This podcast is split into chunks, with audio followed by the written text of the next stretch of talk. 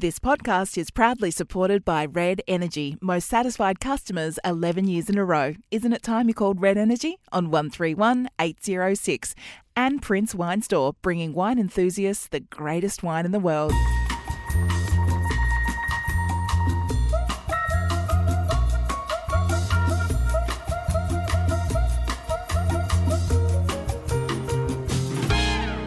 And welcome to another little bonus quarantine with Caro episode. I'm producer Jane Neild, and she's a sitting duck, as she told us last time. Caroline Wilson in uh, what day four, five now of hotel quarantine, Caro?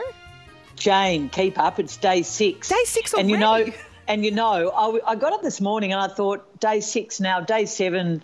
You know, time to change the sheets. I wonder when they're going to come in and oh, oh no, no, no one's going to come in and change the sheets. no one's going to, you know, you're in a sort of area that you feel it feels like you're going to get room service, but clearly there's no room service. Yes, just because so, you're in a hotel doesn't mean all the services apply. Because I guess they have to be very strict about making sure nothing comes out of your room, if at all possible. That's it. Um, rubbish gets put out every day, um, and you can't open your door without a mask. And you, every for the first few days, I kept running to the door to answer the door, and then I realised you're not meant to because you're meant to wait five minutes after the door has knocked.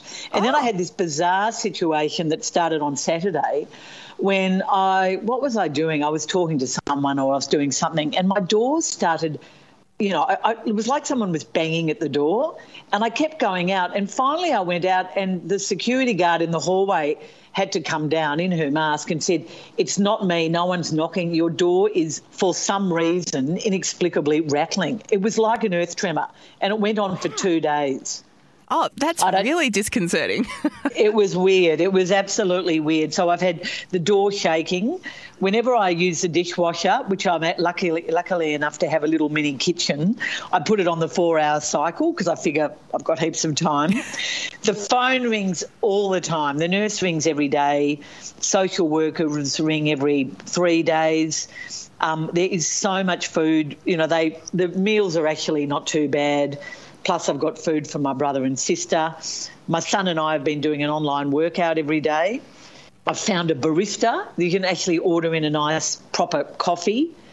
But, you know, little clerical issues, Jane, like um, it's a $10 minimum on your credit card, but they won't take anything but credit card for coffee. And we find, they said, no, we're sorry, you can't, you've got to order something else. I said, but I don't want anything else. So I've now got to sit, a set up a little routine where I pay for two coffees and I get one every day. So, you know, you've just got to, I've got a few beauty routines. A, a good friend sent in a care package that involved an eye mask. So I've done the eye mask. I've got all night facials that I'm looking forward to, like a all night face mask. So I'm going to come out looking 21, Jane. I promise you. Wonderful. And you're not scaring your wonderful husband in the middle of the night when he wakes up and goes, What the I know. Well, I, I, haven't done the all night mask yet because I've had a few jet lag issues. I sort of slept for no hours, oh, about two or three hours the first few nights. Then I had a 12 hour night. Then I had a 10 hour night. So hopefully I'm sort of getting into a routine and um, almost, I, have done the all day hair mask as well. That was a, thank heavens for the Turbie twist. Do you have a Turbie twist? Oh, God, you no. Would, I'd tangle myself in it, Caro. oh, you, all that hair, you need one. Anyway, you should have seen me in my velour leisure suit and the turbie twist, I was very, very impressed with myself. and I've and I've actually read a book that you gave me that I can actually recommend. Oh, so, tell um, me! I can't remember what I gave you. Well, it was by. Um, it's it's set in South Australia oh, in Adelaide yes, by yes. an author called Jeff Dare. Yes, and it, it's called the One Nine Two. Um, which is a mathematical sort of sequence, and um, set in Adelaide. Uh, the hero is um, a female cop who look at who's married to a, a winemaker, and it's just look, it, you know, she barracks for the crows, and it's a it's a it's a murder mystery. It's about a serial killer, and it's fascinating. I'm so glad you've read it, Caro. So this is actually given to me by Chris Giannopoulos, who is um, one of the uh, the bosses here at SEN. This is a mate of his in Adelaide, and he said he self-published it. Jeff's gone. I want to write a book. I'm going to self-publish it. Gave me a few copies. I read it, and I absolutely recommend this for anyone like me who's yep. an expat S- SA person. Like just hearing she lives up in the sort of foothills above Magill, I think, and you're right. Like you know, the I, I'm a a homicide detective, and yet I just want to drink some wine and watch the Crows play on a Friday night. Whoops, the phone rings. Someone else has been murdered. It's really good. Great, strong female character. Yeah, he is, and, and it's a, the the um, the theme of um, sort of online bullying is a very um, you know present day one and very relevant. I, I found it quite harrowing at times and a really good just couldn't put it down. So that's my book recommendation. And I watched a fairly, a fairly creepy film. It was, it, it's certainly very well acted, but quite disturbing. It stars Jude Law, and it's called The Nest. I don't know if you've seen that. No. It was um, part of the British Film Festival that was on in, well, obviously Melbourne, Sydney, and other parts of Australia late last year. I never saw it.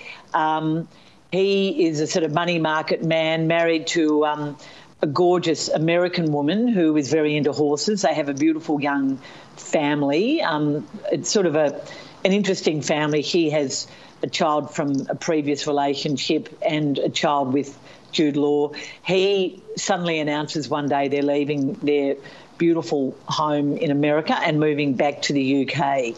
And when she arrives with the kids, he has rented this massive pile somewhere in the counties, and um, it, but there's something just not right. And look, it gets more and more sort of creepy, and more sort of dreadful things happen. And oh no, look, it, it's it, it's a I wouldn't say a thriller, but it's very dark, and it's just a story of greed and deception.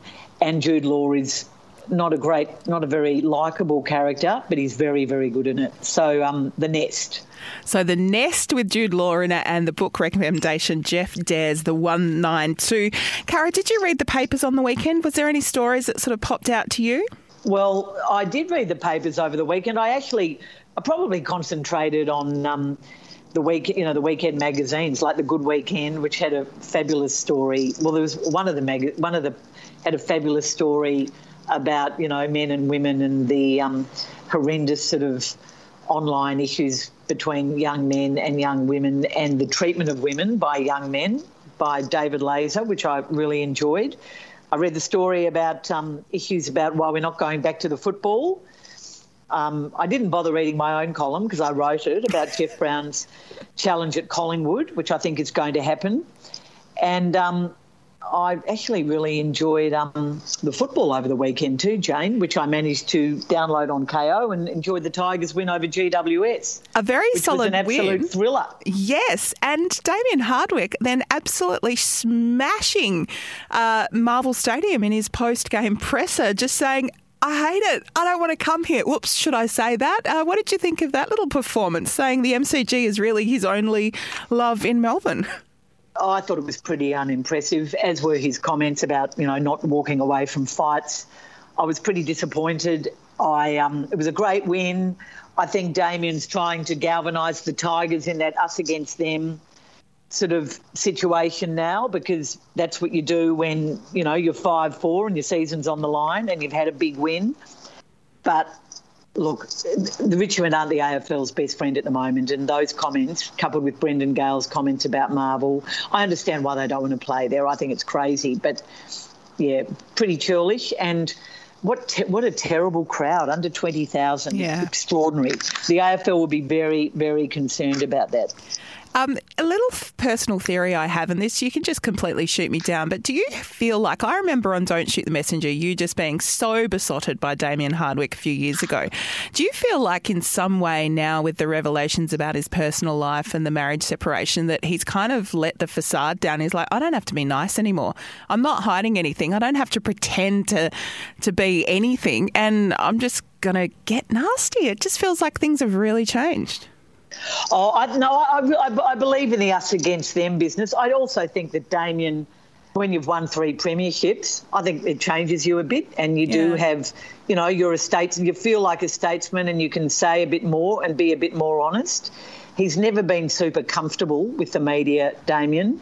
You know, well, you know my views about uh, people's marriages break up, but it just disappointed me because of you know the sort of brand he'd built up and Mrs. Hardwick. It just sort of all felt like a bit of a house of cards, really, and not sort of real, which was really disappointing. Do premierships change you? Does success change you? Does it make you a bit more thinking you're above the law and a bit more arrogant? I think it does. Well, justifiably so, I guess, if the flag is everything in football. But yeah, it's, it's certainly a change of tone to what we saw a couple of years ago. Oh no, I think he always had that about him. I, I think that's always been there for Damien Hardwick, and I certainly think Richmond have, you know, are doubling down on their loathing of Marvel Stadium, and you know the AFL own it now, so I don't know why non-tenant clubs have to play there, but for some reason they do, and. You're right. Richmond supporters hate it. Well, they're hardly going to flock there now after the Richmond comments of the weekend. Mm. But uh, we'll always have Dusty. Geez, there's huge billboards of Dustin Martin. Go across to the Westgate Bridge. He's got some new ambassadorship or sponsorship, and there's like a 40 foot high billboard of Dustin Martin looking rather ravishing as I headed out of Melbourne on the weekend. Well, I wish I could say that's my view from quarantine, Jane, but it's not. But still, I'm nearly halfway. Excellent. Uh, did you have a little tipple over the weekend? We're going to talk to the crew at Prince Wine Store on the uh, podcast tomorrow. But uh, what did you enjoy while you're watching the footy, Caro? Oh, my sister, my beautiful sister, dropped off a little plastic Ziploc bag of three sugar cubes soaked in brandy or grandma, whatever you do, and three mini bottles of prosecco. So I had a champagne, mini champagne co- and, and a champagne glass from her house. So all sort of wrapped up. So I've had a champagne cocktail Saturday night and one on Sunday night. Wasn't quite sure where you were going with the little plastic bag there. But Well, no, you know how you. Well, it's just one of our traditional family drinks, me and my mum and her. So, um, yeah, no, that's been perfect. And those little mini bottles are perfect because it's sort of a glass and a half. Wonderful. All Your- you need. Your sister should have a little side business, I reckon. She's like the quarantine rescue package queen. Oh, she's given. She's dropped off so much tonight, and she's making curry tonight. I'm very excited. Wonderful. Well, Caro, thank you so much for catching up with us all. We've had so much great feedback about people saying it was just so lovely to spend 10 minutes with Caro in quarantine. So thanks for the extra time. And we are going to talk to you on the podcast tomorrow with Corey. Don't shoot the messenger, Jane. Thanks for listening to this bonus episode of the Don't Shoot the Messenger podcast, which is proudly supported by Red Energy. Red Energy also bring you the Homestyle podcast with Shaynna Blaze. Of course, you'll know Shaynna from her roles on TV, including as a judge on the block and as resident designer on Selling Houses Australia. Homestyle is a fortnightly chat about design, styling, and renovation.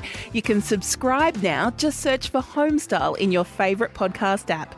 Homestyle with Shaynna Blaze and me, Jane Neild, proudly supported by Red Energy, 100% Australian electricity and gas.